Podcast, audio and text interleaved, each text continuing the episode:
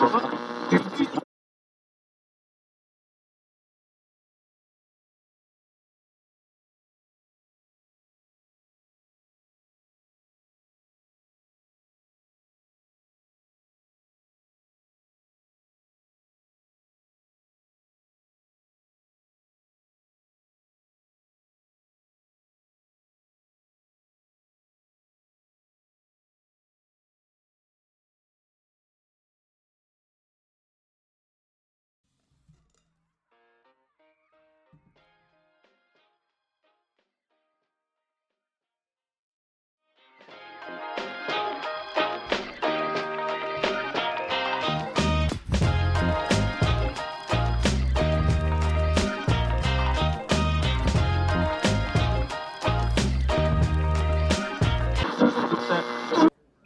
Houston. Uh, say again, please.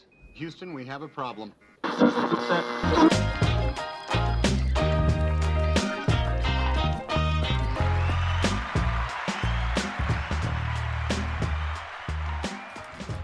Capítulo número 13 de Hilario el Podcast. La escalofriante razón por qué no hay piso 13 en los elevadores. Desde los tiempos de la Edad Media, millones de personas han señalado al número 13 como símbolo de mala suerte. Hemos llegado a superar la docena, estamos en el capítulo número 13. Quedan nueve capítulos para terminar la primera temporada y después del retome de la semana anterior con el homenaje a Diego Armando Maradona, dijimos que iba a haber cambios, que iba a haber cosas nuevas, que, que vamos a cerrar la temporada toda orquesta y bueno, Veremos qué sucede. Estoy un poco nervioso. ya cumpliendo, somos gente que cumple con sus promesas. El que depositó dólares recibirá dólares. El que depositó pesos recibirá pesos. Y como cumplimos con nuestras promesas, la semana pasada se prometió que hoy íbamos a hablar de Mary Jane, de la chica que nos enamoró de jóvenes y al día de hoy nos tiene una relación de tira y afloje. A veces la queremos mucho, a veces nos peleamos, por lo menos en mi caso. Hoy se va a hablar de este tema y como para hablar de este tema hay muchos sabios, yo dije, voy a llamar a gente que esté preparada en la materia para hablar de este tema y hablar con amigos. Qué más lindo que hablar con amigos. Uno, compatriota.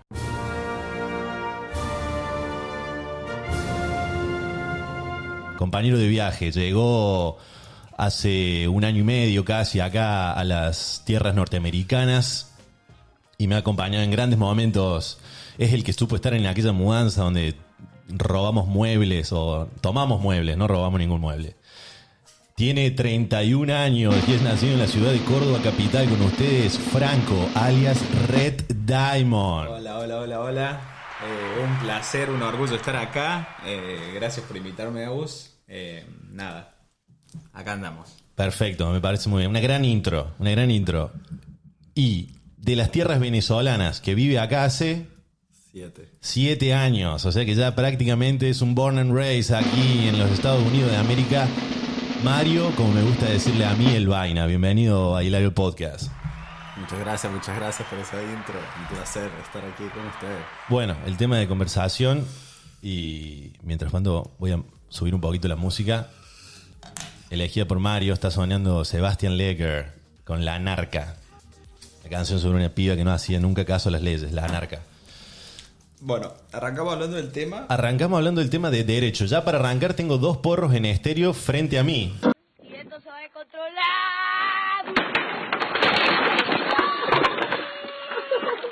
Ahí la cámara lo puede tomar, esto va a salir eh, grabado también en HD, lo van a poder ver en colores. Eh, y nada mejor que hablar de un vino catando un vino, hablar de la weed catando una weed cuando me pasan el micrófono. ¿Qué tema, no? ¿Qué tema la ¿Qué weed? tema? ¿Qué tema la weed? ¿Qué tema que genera esto? Unión. No puede hablar de la weed solo. Ahora, el, el- el típico dilema de, de- de- de si la consideramos o no una droga, ¿no? Es una sustancia. Potasio. Potasio. Potasio, el aguacate es potasio. Para mí las drogas no existen, existen las sustancias para mí, por ejemplo. Están las sustancias malas, las sustancias buenas, las sustancias neutras. Porque, ¿qué es una droga? ¿Cómo se define la palabra droga? ¿Cómo? Vicio. ¿Un vicio? Muy bueno. Con arroz blanco. La droga puede ser un café. Va, yo lo veo así, digamos. Eh, yo considero café el puede ser café una una droga. droga. Cualquier cosa que se te puede pegar que no lo puedes dejar después, puede ser una droga. Yo considero el café una de las mayores drogas del mundo y la gente no lo sabe. Y es una planta igual que esta. Y te hace un efecto porque te activa. Sí. ¿Cuál es la diferencia? Que con el café, bueno, no te distraes. Pero te distrae. ¿A ustedes los distrae la María? Nah, nah. Sí. Yo creo que el último, el distraído soy yo. Exacto, exacto. Nah. Y acá en ti es como es las consecuencias de los actos. Ya tú sabes que cuando tomas café vas a estar brincando hasta el techo, entonces no te quejes cuando estés brincando al techo. Si estás fumando, no, no te sorprendas cuando se te olvide algo. Tal cual, tal cual, tal cual. El responsable es uno. Yo creo que yo tengo un dilema y creo que más que nada eh, el problema no son las drogas, el problema es El problema es que te creo. es uno mismo y, y el, y el no saber decir que no a los excesos. Porque cuando uno lo, lo puede manejar, yo creo que no hay nada que sea malo, malo, malo. Es como decías, bueno, en el episodio la otra vez. Eh, no es cuestión de, de decir las drogas son malas, sino hacerse un poco cargo de lo que uno hace y saber que si uno tiene que, que tomar decisiones, no le puede hacer culpa a otro, sino que admitirlas. Exacto. Exactamente. Sí, es una... Yo lo considero recreacional, las drogas son recreacionales. Entonces, como un, un usuario de ellas, tú deberías estar consciente de hasta qué punto ellas son recreacionales y hasta qué punto ya la estás invo- involucrando o envolviendo en tu vida diaria, que te afecta a tu vida diaria. Cualquier cosa en, ese- en exceso es dañina, eso es claro. Hasta los jueguitos que nosotros estamos copados con el Call of Duty. Tango down! Planting Claymore! Cover me, I'm reloading! Reloading! Call of Duty, Call of Duty, Carlos Duki, Carlos Duki. Y te metes 6 horas jugando sin parpadear. Y eso, al lado de por ahí un porro, no, no es nada, no te hace nada. No, no, nada. Creo que lo que proponemos con esta charla, más que nada, es no, eh, digamos, inducir al consumo de ningún tipo de sustancia, sino que se hable de las sustancias para que la gente sepa y esté informada y no sea un tabú. Decir, no, la- yo cuando era chico, para mí la marihuana era la, la chala, el símbolo clásico de la marihuana. Eso era para mí marihuana. Yo no sabía lo que era un cogollo. Nunca te mostraron lo que era el cogollo. Y para mí yo, ah, la marihuana que será una, una hoja, y que es- esa hoja la fuman, qué sé yo.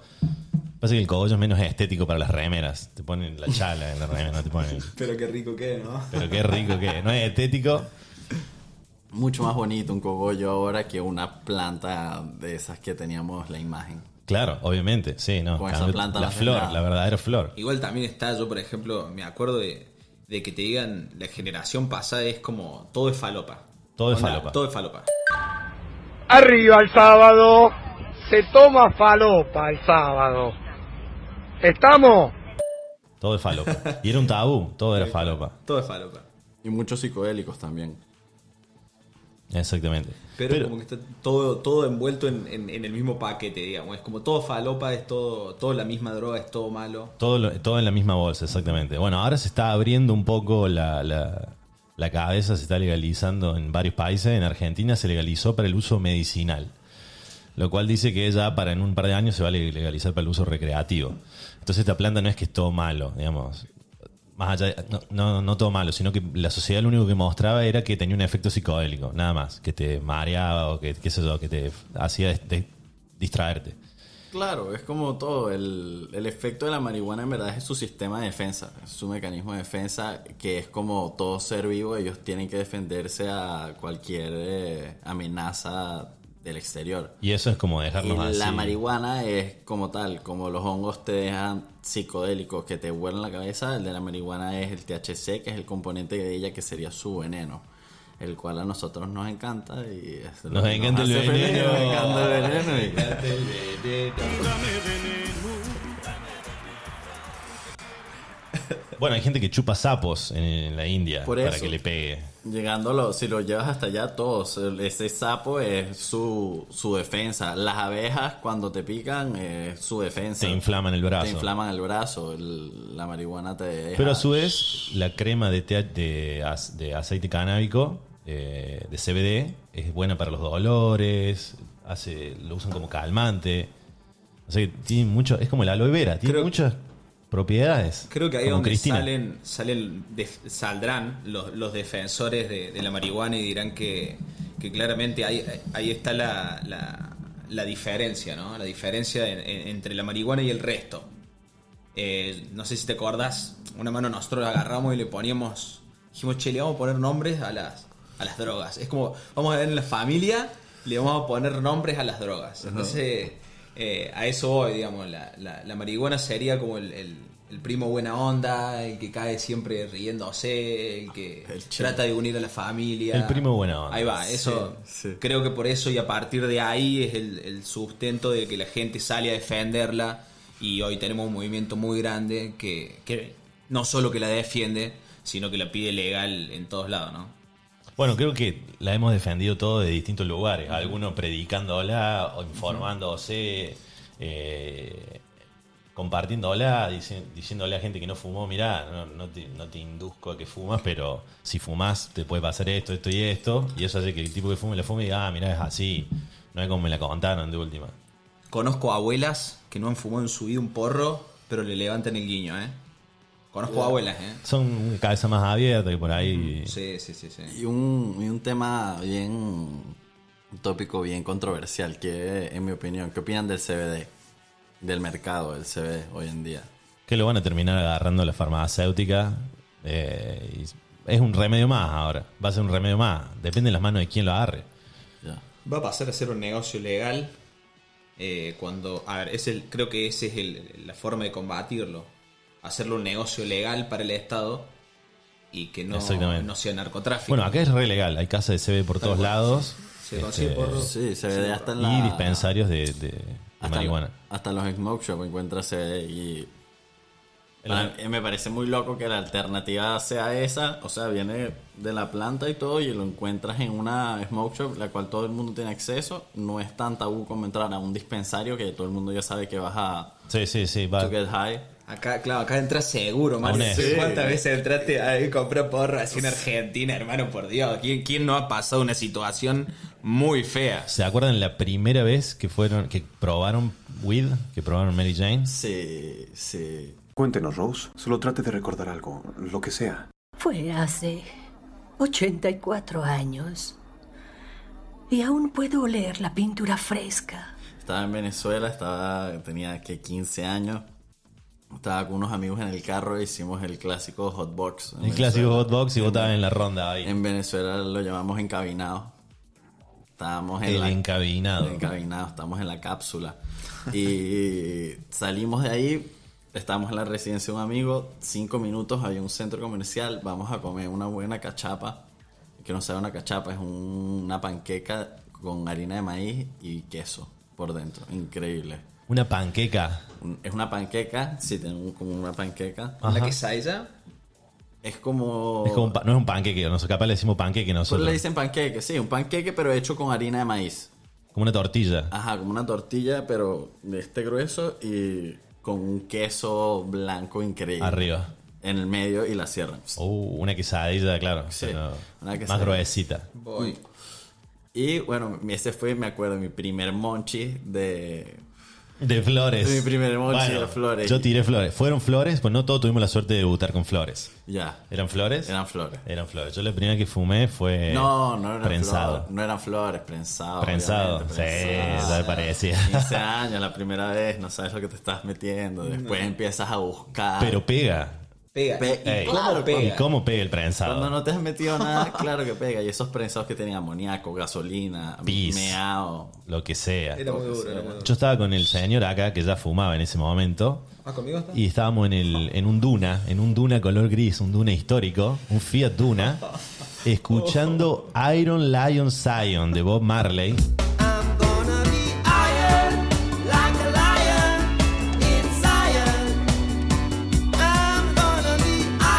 A decir justo este tema, pero bueno, yo estaba ojos cerrados, al asiento para atrás, y yo con los ojos cerrados estaba corriendo en una pradera escuchando Iron Lion Zion. Y se asoma un amigo por la ventana y ve cuatro tipos todos refumados, pero nadie hablaba, todo con la música al palo. Y dice, están re mal ustedes. Y yo ahí me sentí como re medio culpable, como, uh, ¿Qué, tan paranoico te pusiste? ¿Qué tanto Uf, te jodió. imaginaste tú que esa persona sabía que tú estabas drogado? No, él pensó que estábamos borrachos, claro. no por pero eso. yo pensé que él sabía todo, Exacto. que lo había visto todo, Exacto, sí. sí. Y yo me quedé como, no. Pero al rato estaba tan loco que No. se- me seguí la mía. Pero un, es un tema ese del- de la paranoia. Sí, no, esa cena fue mi última, fue mi primera y última cena con esa paranoia que fue, yo me estaba imaginando una patrulla llegando enfrente de mí por el olor, ¿sabes? Como que La vez que comiste la quesadilla esa. Ajá, estaba sentado ahí, yo me imaginaba la Llegando escena la de la gente. patrulla llegando y diciendo, por favor, montese. Todos ustedes estuvieron drogando. ¿Tu primera vez, Colo, con María Jane? Mi primera vez. eh, mi primera vez. Ya del arranque, chicos, era en la calle. Estábamos en la calle, me acuerdo, en, en una plaza muy, muy propia de- de- del barrio donde nací. Y, y nada, y teníamos ahí unas juntas con, con unos compañeros también de la misma edad, quinceañeros, un poco más de eso, creo que cuando todo el mundo se inicia por ahí. Eh, estábamos y, y había unos turbios ahí en, en, en la plaza y nosotros nos juntamos siempre, pero era qué podíamos hacer, que íbamos a tomar una coca, Plaza Córdoba. re- Plaza Alta Córdoba.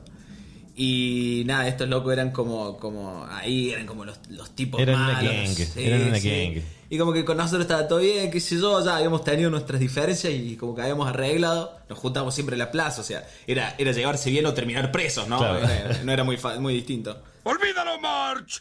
¡Esto es el barrio chino! Y nada, me acuerdo que sacó un, un- un porro, claramente era prensado así. Pero el porro antes, o, yo era muy chico y la diferencia y la, las sensaciones eran distintas, o, o pegaba más. Esa es mi pregunta, ¿pegaba más? No, creo que tu cuerpo se fue acostumbrando cada vez más. Se fue Eh, acostumbrando, se fue eh, acostumbrando. es la primera vez. Nada como una primera Nada vez. como la algo, primera vez. Porque nunca lo has sentido. Y ya después de eso ya tiene... La marihuana dicen que es la puerta a las otras drogas. Es cierto, eso Y- hay gente que se enoja mucho. con Imagínate eso, que hay ¿eh? tipos que terminan chupando un sapo en India. Imagínate todas las cosas que pasaron antes. Pregúntale qué fue lo primero que hizo. Bueno, claro, además de- arrancó el de una birra. Pero, ahora si no, porro si no porque- chupa un sapo no le pega. Exacto. Es que que- llegas a eso. Yo, o sea, concuerdo que eso es donde vamos, que lo que estábamos hablando antes, que uno tiene que tener control de a dónde tú llevas y qué usas. Y por eso la marihuana llega a ser eh, como... Ya me, me perdí durísimo. Estamos todos re locos. Estamos todos re locos. Fallas técnicas. Espere, por favor.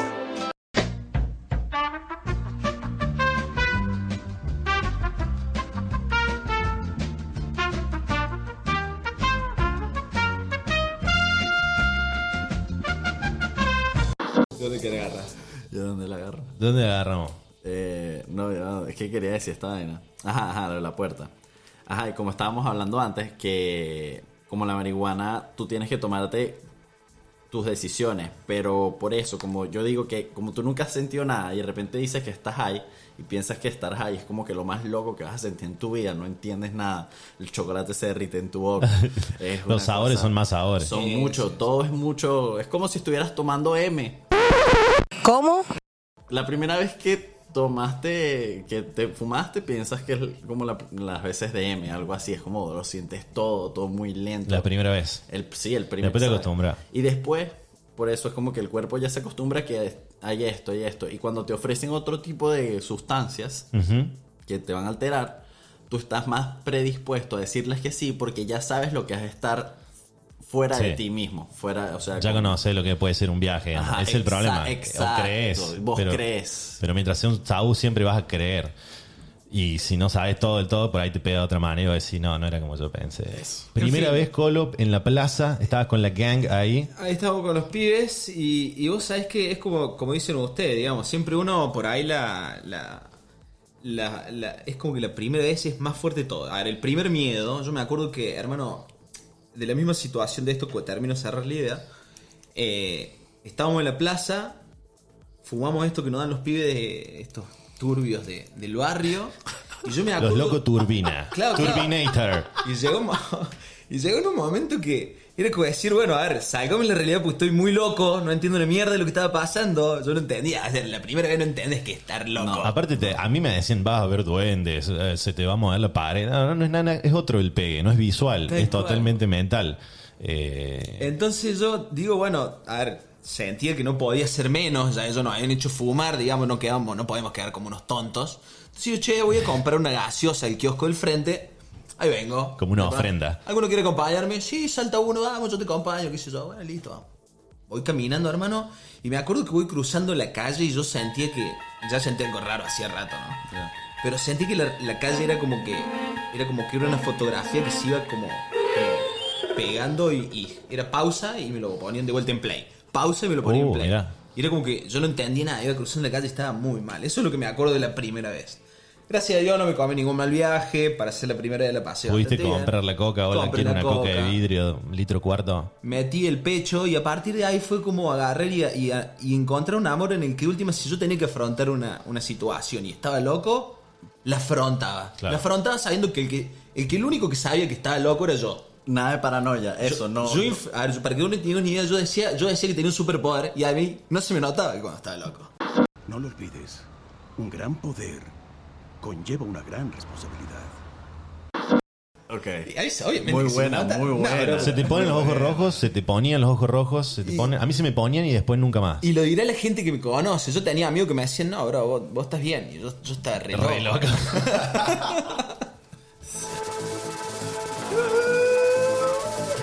Como ahora, digamos, vos decís, estamos re bien, nosotros No estamos re bien. No le puedo mentir, boludo. No podemos mentir en eso, no se puede mentir en eso. Pero cuando vos vas en la calle, nunca decís, che, ese que está ahí está re loco. Nunca señalas al otro como. No, ¿Será que nosotros- no hay a- gente- a existe menos- gente? A menos, que, a menos que tú hayas sido de esos, ya tú sabes. Claro, podés saber, pero tampoco vas mirando como, che, No, este está re no, loco. no. A mí me pasa de atender clientes acá en la playa, acá en eh, estado de California, ciudad de San Diego, nos ubicamos, tierra de la mota legal. Mucha gente anda en la calle re loca y fumando, fumando directamente, tronchazo. Alto churro. y, y caen a, a comprar por ahí donde trabajo yo de cajero y yo nunca me doy cuenta que están re locos, pero hay algunos que caen con los ojos rojazos y esos son los únicos que se delatan. Pero si no tenés los ojos rojos, no hay y chance. si no, siempre tenés un elemento, ya sean lentes, ya sea de último una gorra, Las y te, te gafitas. ocultas, tal cual, tal cual. Tranquila, Sí. tranquila. Vaina, ¿se te nota mucho cuando estás loco? Sí, hermano. sí. Es, es que estoy loco siempre. Entonces, eh, em, ese es el truco. Encontré la solución al problema de la resaca. Ese es el truco, nunca salir de esa zona de locura. No, no, de muy pocas veces. O sea, yo el otro día, hace poco, hace como unas tres semanas, primera vez que me paran en California en siete años. ¿Que te paran en el auto? Sí. Un pullover. Un pullover, el famoso pullover. Y ni siquiera fue por rápido ni nada. Me moví y un swirling. Estaba cambiando el YouTube Ads. Ahí paguen YouTube. Muy bien, sí. y si nos quieren sponsorear también. Paguen YouTube mientras manejen, no, o de última banquense las publicidades mientras manejan, no, no suelten el volante. Sí, esa fue la que estaba moviendo la publicidad, era una curva, la moví, me pararon y me estaba fumando un dubi. Me había recién apagado un dubi dubi. Y literalmente tenía otro Dubison a punto de ser Oh. encendido. Ah, ibas en modo, ibas Sí, encabinado. iba durísimo. Era un viaje de tres horas en mi nave. ¿Sabes? Suave en la nave. Y literalmente me hizo las pruebas y me tomó el pulso al final. Y me dijo, mira, no, no creo que estés eh, bajo la influencia. Yo le dije que yo había fumado cuatro horas antes tal, pero Por si la duda. por si las Por si las yo sí le dije, obviamente, el, la- el olor nunca miente. Eso es el, el- ese es el truco, el olor nunca miente.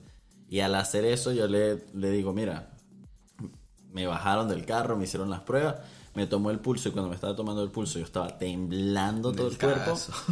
Que yo le dije, mira, discúlpame, obviamente el pulso se me acelera. Y no, el pulso no estaba, o sea, que no lo notó. Y me recién había apagado uno. Entonces creo que no se me nota tanto. Bueno, Bueno, zafaste. A mí me los, me los encontraron directamente en Argentina. Ah. Siendo la marihuana aún no legal, yendo a un Cosquín Rock. Uh. Llegando a un Cosquín Rock, eh, un festival de rock donde tipo Woodstock en el medio de la montaña, en Córdoba. Buenísimo. Eh, decidimos con un amigo. Uh, decidimos con un. ¿Qué se cayó? Perdón. Eh, decidimos con un amigo ir a- al recital este y llevar. Y llevábamos cuatro cigarrillos de marihuana, dos cada uno. Cuando llega la hora del cacheo, yo una semana antes había logrado entrar a una fiesta electrónica con dos porros acá en el bolsillo de la camisa, en el bolsillo del pecho de la camisa, y los, y los guardias no me habían revisado ahí. Y creí como que era un lugar de la suerte. dije, listo, si los pongo ahí, no revisan ahí. Y el primer lugar que me revisó el chabón este del, del policía del festival fue ahí los dos porros. Situación muy incómoda, carpa, muchas preguntas. Eh, todo el tiempo me decía, ¿quién te la vendió? ¿Quién te la vendió? Le digo, son dos porros. Le digo, me los regaló un amigo que se echó una planta. Dice, qué raro, el dealer siempre regala, nunca cobra. Acá nadie lo compró, todos se lo regalaron. Esta carpa llena de gente, de gente que no compró, todos se lo regalaron. ¿Cómo hacen plata los dealers? Y yo estaba ahí, como, no sé, bro, déjame entrar, déjame entrar. Y me dejaron entrar porque no era nada, digamos, pero te hicieron, te hacen pasar un momento, mierda. feo, sí. Claro, Argentina, innecesario, porque decís qué maldad podés hacer. O sea, No puede haber tanta maldad, mi amor.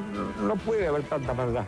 La maldad de última la estaba haciendo el que estaba fuera del festival vendiendo droga a los pibes, ¿no? El que tiene dos porritos en el bolsillo porque quiere ver eh, banda los chinos, re loco. Nada.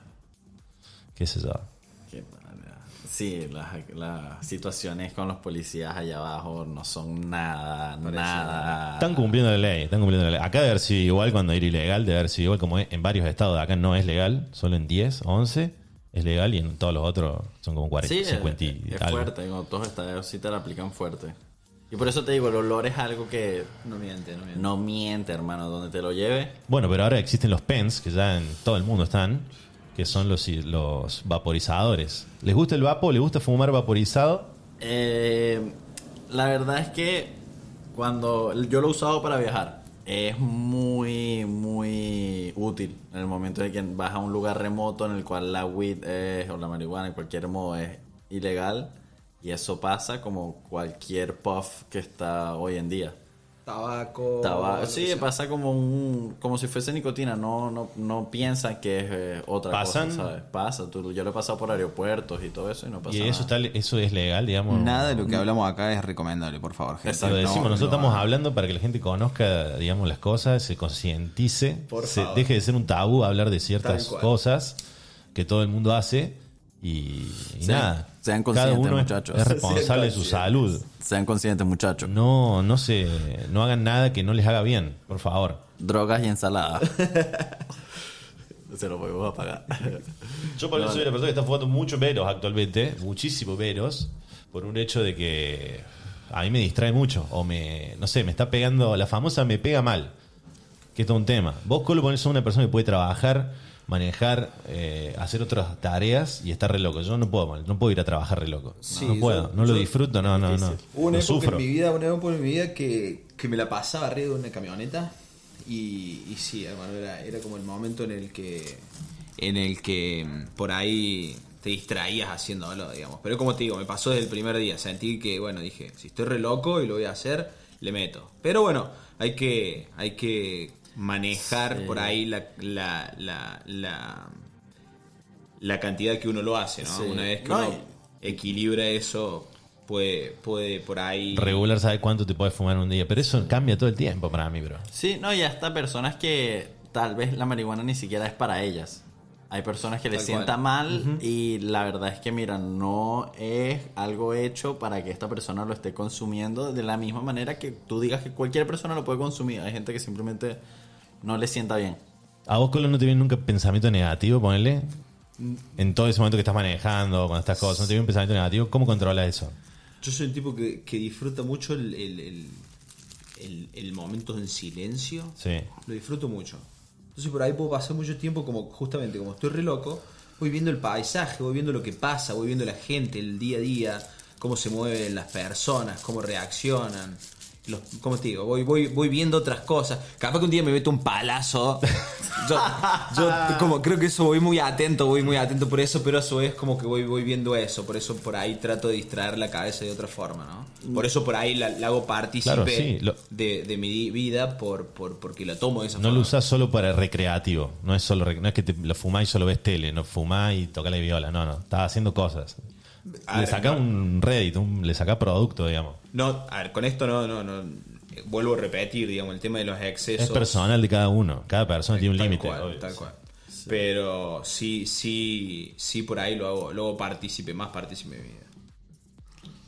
Y tú- ahora nos contamos todas las primeras veces, pero fueron todas comprensadas. Vamos a hablar de lo bueno cuando fumamos flores por primera vez. La, la primera vez aquí me recuerdo de mi primer blunt. Uh. me introdujeron a este eh, gran moreno. Blunt es uno de 15 centímetros, ponele, Es un- tipo habano. Ajá, un habano. Ellos usan la hoja del tabaco Para más placer. y la re- O sea, en estos momentos no sabíamos mucho. Mis amigos lo compran. Literalmente compran un habano de esos con sabores de uva. Lo le sacan todo el relleno. Le sacan todo, todo, todo, todo. Pero sigue intacto la hoja perfecta. Y la, la- todo lo que es la moña grindeada. El la Philip empiezan- Blonde. Ajá, le El empiezan, Blonde. le empiezan a meter y a rellenar. Philip Blunt. Hermano. Che. Estoy girando de placer. De cereza. Tengo entendido que uno de los mejores cereza. Este era de uva, sí. De a mí me uva, encanta. A mí me encanta el de uva. Es como el clásico, es un blunt. Pero eso para compartir, sí. Sí, esto es, sí. no, obviamente, obviamente. Pero eh, me acuerdo que después de esta fumada eh, exorbitante, la verdad es que va- vamos a un, a un restaurante y había llovido, estaba lloviendo. Y del techo estábamos juntamente en la mesa que justamente en ese lugar caía unas gotas en el techo y nos tenían una, un bucket, una de esas cubetas. Hermano, y yo, mi viaje entero ha sido ver cómo las gotas caen y yo veía cómo caían y formaban las olas. HD 4K HD ultrasónico. 4K, así, Y formaban las olas así en la cubeta. Y, y yo veía, o sea, bro, se veía perfecto, nítido. ¿Usted? nítido. Red Diamond. Una de las primeras, yo no me, no me acuerdo puntualmente la primera, pero yo me acuerdo de que por la persona que empezamos a, a fumar flores fue porque el hermano mayor de un amigo nuestro, él era un hippie muy piola, el loco, y el grupo de sus amigos, que también eran hippie igual que él, era como que la moda era como decir, bueno, yo tengo mis plantitas, vos tenés las tuyas, y cuando nosotros éramos pibes, no había por ahí... a ver, no había, no estaba tan el negocio armado. Hoy, hoy, hoy escucho que se vende por gramo, escucho que, que ahí vas y, y- y No que se tenés- sabía tanto. Lo no tenés que ir con tu balance y no podés confiar ni siquiera en la balanza. Eso es lo bueno de, de- de, creo, de legalizarlo. Balanzas ¿no? tocadas. Claro, eso es lo bueno de legalizar. Flores que no pegan. Si sabes que tenés un consumo excesivo de la sociedad, así lo que sea. Tal cual. Porque tenerlo en la clandestinidad empeora todas las cosas. Ay, Justamente hoy se está debatiendo el aborto desde el 73 en Estados Unidos legal y nosotros vivimos acá mismo por la calle que la legalización no aumentó nada. Se vive la gente y no se mueren los de la clandestinidad. ¿Cómo no, no se muere nadie tampoco comprando porro en un callejón o, o a nadie lo estafan y le venden un pedazo de madera en vez de un prensado y te lo cobran?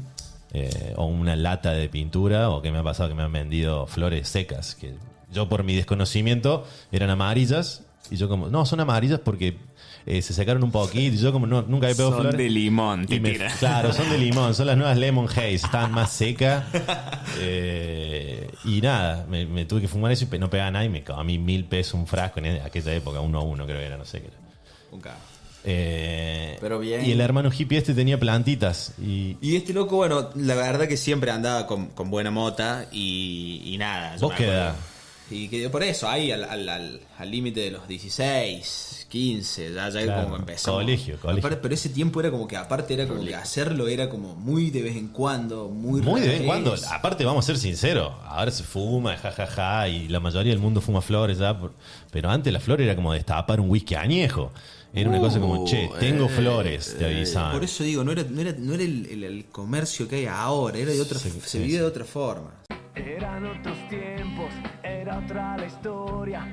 En el balcón donde se está grabando ahora, coronavirus, eh, donde se está grabando ahora, tenemos tres nenas en crecimiento que son de acá, del señor Red Diamond. Así dicen. así En época de invierno, dicen. época. Cruda. cruda época para sembrar. Dicen bueno. los buenos cosechadores de California que vendía humo. vendía. ¿Cuáles strains? ¿Cuáles Vendía strains? humo. ¿Cuáles strains? ¿Cuáles que se puede se puede plantar en todo el año. En, en Estados Unidos, en Que California, crezca, que llueva, se que puede llueva. plantar todo el año. el año. Que crezca el cucumelo. Que crezca. Entonces, habiendo, habiendo pasado, me escucharán si me escucha algún cosechador argentino o de, de donde nos escuchen, eh, saben lo que es sufrir con el invierno. No llueve acá. Saben lo que tener que pelear con un indoor, con las luces y, y viendo justificar eh, facturas. De al luz. aire libre, es el consejo. Eh, no, no, no. Si se puede, siempre en interior. eh, pero bueno, cuando no se puede, el exterior se puede lograr cosas buenas. En un ropero. En donde sea. un par de coolers. Yo la primera vez que fumé flores fue en el departamento de unos amigos de Santa Fe. Se armó toda una ronda y dijeron, che, tenemos flores. Sacaron, tenían un porro de flores, un tipo ahí. Y lo empiezan a fumar en la ronda y yo veía que todos ellos, que eran altos fumadores de Paraguas, eh, mucho más que yo, y estaban tosiendo. Estaban todos tosiendo. Y si están tosiendo ellos, que fuman una banda, cuando me toque a mí me muero. ¿Qué es esto que están pasando? Y vino como un tren así, y tosimos como una hora. Gran momento.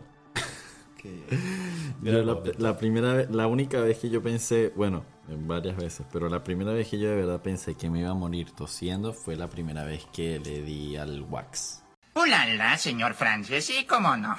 Oh, el wax. Expliquemos para la gente que no sabe qué es el wax. El wax es eh, lo que sería el concentrado más puro de la marihuana. Prensa- o sea que lo prensan hasta Sí, que sale un- eso una miel. unas máquinas de alta te- a alta temperatura, pero o sea, tiene- es regular, a sus altas temperaturas la presionan lo que es el cogollo en sí y todo lo que sale alrededor, todo lo que es la o sea, la clorofila en este momento, el THC y el CBD y todo eso sale y se vuelve lo que es un, un gel, una miel. Que eso es lo que verán marroncita, amarillita, dependiendo de la calidad. Y puede variar entre 80 y 99% de THC. No, pega. Y bueno, como ven, los niveles son altos de THC y eso yo la verdad, yo nunca me había metido un ácido y la primera vez que yo me, o sea, terminé de toser y abrí los ojos, estaba tan brillante que yo dije, esto es un ácido. Este es el- esta es la sensación. A ese nivel. Bueno, pero el ácido es artificial, digamos, hecho por Sí, no, en no, un no. laboratorio, pero pega a eso hoy. Se puede conseguir emular esa, esa- ese efecto. Ese efecto ya emula algo de que viene de la naturaleza, digamos, lo que hace el LSD. Sí, sí, total. Bueno, es que el componente, la idea era esa, que recreara lo que hacen los, todos estos psicodélicos en ciertos puntos. Exactamente. Ya. Sí, sí. Hablando de, de pegar en lugares extraños, lugares en los que han tenido que ir a comprar y dijeron, ¿qué hago acá comprando? Por Dios. ¿Quién no? Eso, eso, eso hace narcotráfico. Creo que quién no tiene una situación de donde sea de- de- en un lugar ilegal, en un lugar ilegal, eh. Sketchy. Es Señores, sketchy. señores, es, es turbio en un lugar como Estados Unidos, que es ilegal. Que es legal. En lugares que es ilegal, Sí. es, es jodido también, ¿eh? Es tan Sí. turbio como hacerlo en, ¿Cómo en es en cualquier otro lado, ¿eh? En Argentina, eh, ahora, digamos, hay muchos que conseguís, digamos, como gente que está sembrando, como decía Colo, entonces el, el mercado se abrió. Pero al- eh, como cualquier sustancia que, que, que empezás a consumir y que no que no se consigue, depende mucho de las amistades que hagas, digamos, el faso lo que hace justamente por eso el- creo que es como un como el mate, como que genera reunión, como que genera amistad, relaciones, eh, y mucho de eso tiene que ver con decir, bueno, si él fuma, él consigue también eh, preguntar y que eso se va pasando el boca en boca. Pero si no tenés esa amistad y te hicieron fumar, y por ahí puedes pasar un año sin fumar, digamos. Si no conoces a nadie que te pueda dar porro en Argentina, podés pasar. Si, si fumás, sí, si fumás vas a conseguir. Obviamente, Si si, fumás. no, bueno, pero, digamos, pero si no sos una persona que consume y no se relaciona con gente que fuma, qué sé yo, y le dan de fumar cada vez que va, un- una vez al año los ve a alguien.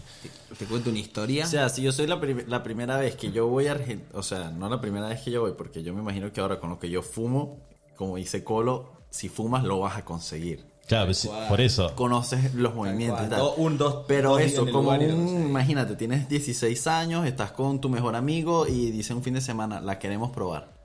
¿Qué harías? Si no conoces tú? a nadie que, que No, tú fume, no conoces a nadie horno. que fuma. Tenés 16 años y no conoces a nadie que fume, salí a buscar porro en Córdoba, internet. Internet.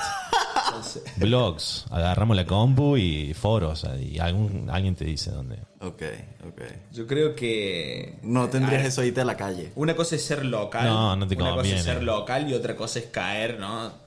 Eh, fresco a una ciudad con 16 años que no conoces, ¿no? Claro, ese Eh, ese es un tema. A ver, si, si me toca con 16 años caer a otro lugar que no sea Córdoba para conseguir porro a los 16 años estaba complicadísimo. Ahora me pasó de tener que conseguir mota en lugares que no era local y la conseguí. Eh, El boca en boca. Y si no es un olor, te cruzaste con algún loco que te diste cuenta que tenía onda y le preguntaste y saliste otra vez y le preguntaste el del MAI y alguien, alguien no te el dice sí yo. Pero no la conseguís en el Gracias día. a la experiencia. En- en- ese es el tema. En, en los- en las ciudades donde no es legal conseguir porro es una planificación, es una cosa que puedes decir, voy ya a comprar porro. Tenés que hablar, saber que, o que te avisaron que él tiene, que pin, Te- que pan. Te tienes que saber mover, como eso de, de las esquinas, ves comportamientos, ves personas que están ahí mucho tiempo, no tienen mucho que hacer. Y eso, y también siempre dependiendo del lugar de donde estés, porque eh, la marihuana es legal en ciertos lugares e ilegal en ciertos lugares. Y como hay legalidades, hay ilegalidades. Hay lugares que te cortan la mano y hay lugares que con 20 pesos sales libre. Exactamente. ¿Y vos lugares raros que tuviste que ir a, a comprar algo? Sí, unas buenas, unas buenas bocas de lobo en unos barrios. Y que no, espéralo allá en la esquina, en la entrada del barrio, un barrio que estaba cerca. Era como el barrio de nuestro municipio donde vivíamos y que estaba cerca del colegio y todo. No era tan no era tan peligroso como los otros famosos, pero obviamente siempre candela y subiendo allá motos, cosas en las cuales tú empiezas a ser paranoico, ya uno es paranoico de por sí. Sí. Y sí, no entramos a una casa de un dealer que tenía unas gallinas. eh, nos Bueno, vio- tenía una huerta el tipo. Sí, nos vio la cara, nos pidió el reloj. Ah, listo. Sí, no, nos pidió el reloj, pero le dijo, "Mire, ¿y ese reloj? Y nosotros, ah. ¿Sabes? Yo no tenía, era el de mi amigo. Sí. No creo que fue lo que le dijo. Y. Y de golpe lo tenía él. No, reloj. lo tenía aquí así, pero era un reloj, un G-Shock. Era una, no era nada, ¿sabes? Tan. Sí, sí, tenía su reloj. No, le dijo, no, lo agarré allá y tal. Ah. Agarramos la marihuana y nos fuimos. Mm. Uy, estuvo muy cerca. Y ya, y nos fuimos. Y obviamente pensando que nos venían. Después salieron unas motos detrás y nosotros pensando que eran ellos que nos iban a robar el reloj y los celulares y el resto de todo. Claro, estaba Pero toda la paranoia No, y paranoia, perderlo todo. Pero que como 5, 7 minutos subiendo en un barrio. Lo máximo así, el lugar más, más sketchy. Después de esa que por favor nos vemos en un McDonald's o algo así. Pero está bueno cuando empiezan a. Porque eso lo haces cuando te quedan pocas op- Viste que decís, Sí, eso ¿cuántas, era- ¿Cuántas opciones tenés? Y conozco. El loco este que. Lo que pasa es que generalmente la gente que tiene flor en Córdoba tiene a veces y a veces no tiene. Y vos le escribí redenciando, ¿lo tenés flor? Y como, no, no. Eso fue De una golpe ya decía, bueno, este enojo. Cabe recalcar que eso fue una y media de la mañana. Esa, esa vuelta. Uno tenía que 16 años queriendo fumar en- ya en una buena una buena pea, una buena alcoholizada y quieres En Argentina La se dice andar de cara. Cuando no tenés flores, se dice andar de caras. Andás de cara porque no tenés nada. ¿Cómo se dice en Venezuela cuando te andas sobrio? Amarillo. Andás amarillo. Blanco. Amarillo. como los Simpsons. Andás amarillo. Amarillo, porque claro, en el semáforo estás rojo, amarillo y después en el verde. Y después viene el- Oh, está ahí el dios. Estás ahí, estás, estás amarillo, no tienes. ¿Quieres que no tienes? poner verde. Está bueno. Qué bro. buena onda, bro. Qué buena onda. Así es con la Mary Jane. Y en la actualidad, eh, por ejemplo, Colo, vos no sos una persona que sabe estar sin marihuana encima. Digamos, como que no. Creo que la adultez y la que te dio la posibilidad de decir, bueno, voy a tener porro cuando yo quiera y elegí tener siempre porro. Sí. No sos una persona que puede estar así, no sé, tres meses sin fumar o cuatro meses de dejarla. ¿Se puede dejar? Sí, sí, sí, sí, sí, sí, sí. Me ha pasado, me puse, me puse algunas veces a prueba. Eh, cuando era chico, porque a ver, crecí con todo el, todo el tiempo. Yo, yo fui un tipo que desde muy chiquito le dijo a sus viejos que fumaba. Dije, che, yo fumo. Planté la bandera y dije, che, yo En el fumo. ¿A qué Congreso. Lo hiciste ley en tu Iba- casa. Iba a haber sido 17, 18. Toma, no jodas. Y yo, yo, vivía, yo vivía con mis viejos. Claro, no, sí, claro, situación claro. Guerra Fría se transformó. sí, sí, sí. Eras el Diego en el 94 ahí. Sí, dando doping positivo, dando doping positivo. No quiero dramatizar, pero créeme que me cortaron las piernas. Eh, me acuerdo que, que me planté, se los traté de explicar por una buena medio, decirles que a mí me gustaba, qué sé yo. En, esos, no ten- en esa época no tenía respaldo. De nada, ni de Para los decir medios. lo que estaba diciendo, Oh, claro, digamos. hoy, hoy en día eh, está, está más planteado el asunto. Hay Hoy- gente, las marchas son más masivas. pero ese- en esa época no había marchas. No. ni siquiera. En Córdoba por lo menos no había. No, no, no, no. no Ah, que marchas no. de marihuana. Marcha de la legalización, Sí, qué sé yo. Mira, poco marihuanero. En Venezuela los agarrarían y uno por uno los meten en la cárcel. ¿Sí? ¿Sí? Los frenan en la calle. No, no, en Argentina lo dejan, se puede, digamos. Es una marcha pacífica, ¿no? no, Sí, no, pero este tema es muy, todavía ya sigue siendo muy tabú. No te dejan protestar sobre no eso. estamos ni cerca de todavía enviar semillas para Venezuela, es De, un problema. ¿sabes? de debatirlo todavía. Sí, no está ni estás cerca. lejos, estás lejos. Cuando está una tiranía así, eso es lo último que piensa la gente cuando me deja legalizar Sí, sí. la- el. Están en otra cosa. Pero sí. Bueno, pero en Argentina hay muchas marchas. eh, capaz que en esa época sí había, pero éramos más chicos nosotros. Éramos no- chicos, no había tanto chicos. internet, no- ahora se ve todo, digamos. eh, pero bueno, no, no tenías nada a favor en ese momento. No tenía nada a favor, por supuesto. Fue explicarles que, que no lo hacía habitualmente, que no, no era una cuestión de, de- de necesidad, sino que lo hacía por un tema de elección y fue al empezar a replantearme en todo mi, mi periodo de crecimiento, porque tengamos en cuenta, a los 18 años uno por ahí no tiene tantas, tantas cosas cerradas o, o está el- todo lo contrario, cerrando etapas y a- arrancando etapas todo el tiempo, disfrutando de la vida y yendo a- a- a una velocidad hermosa. Sí. Y, y bueno, y me planteé a partir de ahí, fue ahí de que me agarré y dije, bueno, che, esto que no se convierta en una adicción, que no se convierte en un exceso. Sí. Y empezar a verle justificaciones por qué lo hacía. Digamos, no digo que sea positivo, ni estoy a favor, ni digo de que... Pero a vos te bien, eso es lo que voy A mí, digamos. a mí en mi me pasó eso. Tengo amigos, tengo amigos que, que, que nos podemos sentar a hablar horas, eh, sin fumar inclusive, y ellos no, no les gusta la marihuana y, y- y entiendo el punto y hay muchos que me han dicho, che, me comí un viaje muy oscuro, eh, me pasó de, che, no, la verdad que nunca lo elegí. Eh, tengo una increíble, me dice, che, no, ¿sabes por qué nunca? El loco no es que no solamente hace marihuana, no, no, le, no le va a ninguna. Es un tipo muy Ninguna, estricto con sí. su vida y me dice, vos sabés que yo no lo pruebo por, por miedo, loco. Dice, yo tengo miedo de probar una y, y caer en otra, y caer en otra, y caer en otra y no parar nunca más, dice. Entonces yo ando, ando ahí con cuidado toda su vida. Lo respeto, lo respeto. Pero bueno, yo, yo lo, lo aprendí a ser parte mía. Me ha pasado y me ha tocado de tener periodos en la vida en que no he tenido marihuana, o porque he viajado, o porque he estado en lugares de, de, de visita antes, o, o simplemente no he fumado y, y no he tenido problemas. Claro. No, no ha sido algo que decir, che, necesito, necesito Por eso. una paranoia. Muy raro que se conozca gente así que, oh, no, no, no, no, no, tengo marihuana, no puedo estar de, de cara, digamos. Es muy raro. A, a partir de ahora creo que me gano el, el público el público canábico El de, público canábico, de que es todo, que es todo el público. Yo creo que todos te dicen, yo creo que el primero que te dice, te dice, che, ¿quién murió de sobredosis de motia? Nadie, hermano, nadie. Pero tampoco eso, a mí no me gusta igual ponerlo de esa manera en que todo es bueno de la marihuana y Sí. todo, fúmela porque es genial. No, bueno, que cuenten que te podés comer un mal viaje, Sí, que no, eso por so, supuesto. pero que digamos en, en general la planta es buena, digamos. Cualquier exceso de cualquier cosa te puede hacer mal.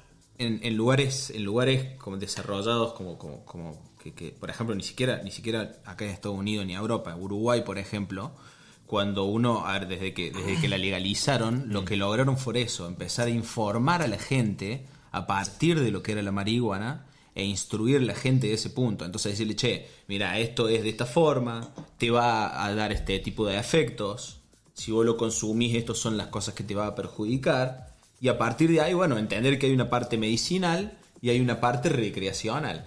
Ahora, Agustín, vos sabés que me pasó y que... ¿Cómo suena Agustín? Agustín. Eh, me, me pasó de, de- de una, la- una de las primeras veces que compré acá en California. Caigo a un dispensario con un, con un amigo que me llevo y, y lo primero que veo en la puerta, dos viejitos, uno de suéter celeste, el otro de suéter rosa, uno al lado del otro, abrazados, haciendo la cola para esperar. Así, Para comprar ahí en el dispensario. Tal cual, así. Hay gente que le hace bien, che. hay gente claro. que, que le ha salvado la vida, hay gente que. A partir. No, no, no, no. No justifico.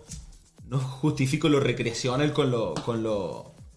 con lo medicinal, tal Lo cual. medicinal. Pero, Pero es algo que, que hace sí. bien en cierta dosis, ¿no? En cierta sí, dosis sí. está bueno. Y abre, abre cabezas, digamos, a, eh, te saca la distracción del bombardeo que estamos sufriendo todo el tiempo de celulares, tele, información, información, información.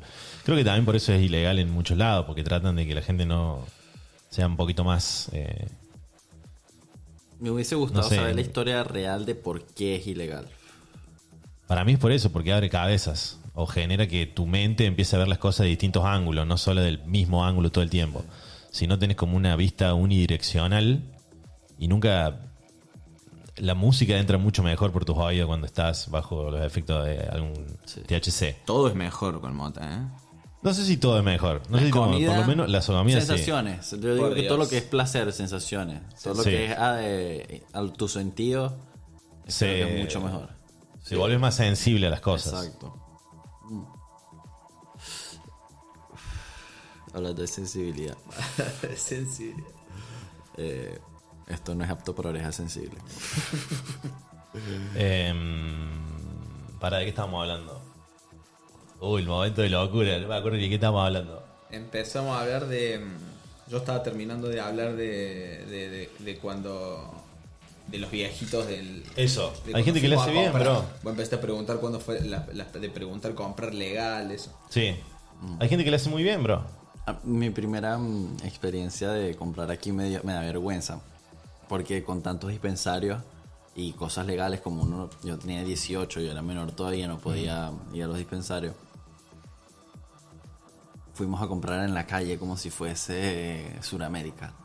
Y obviamente no agarras la calidad de la misma que vas a agarrar en un dispensario. De una.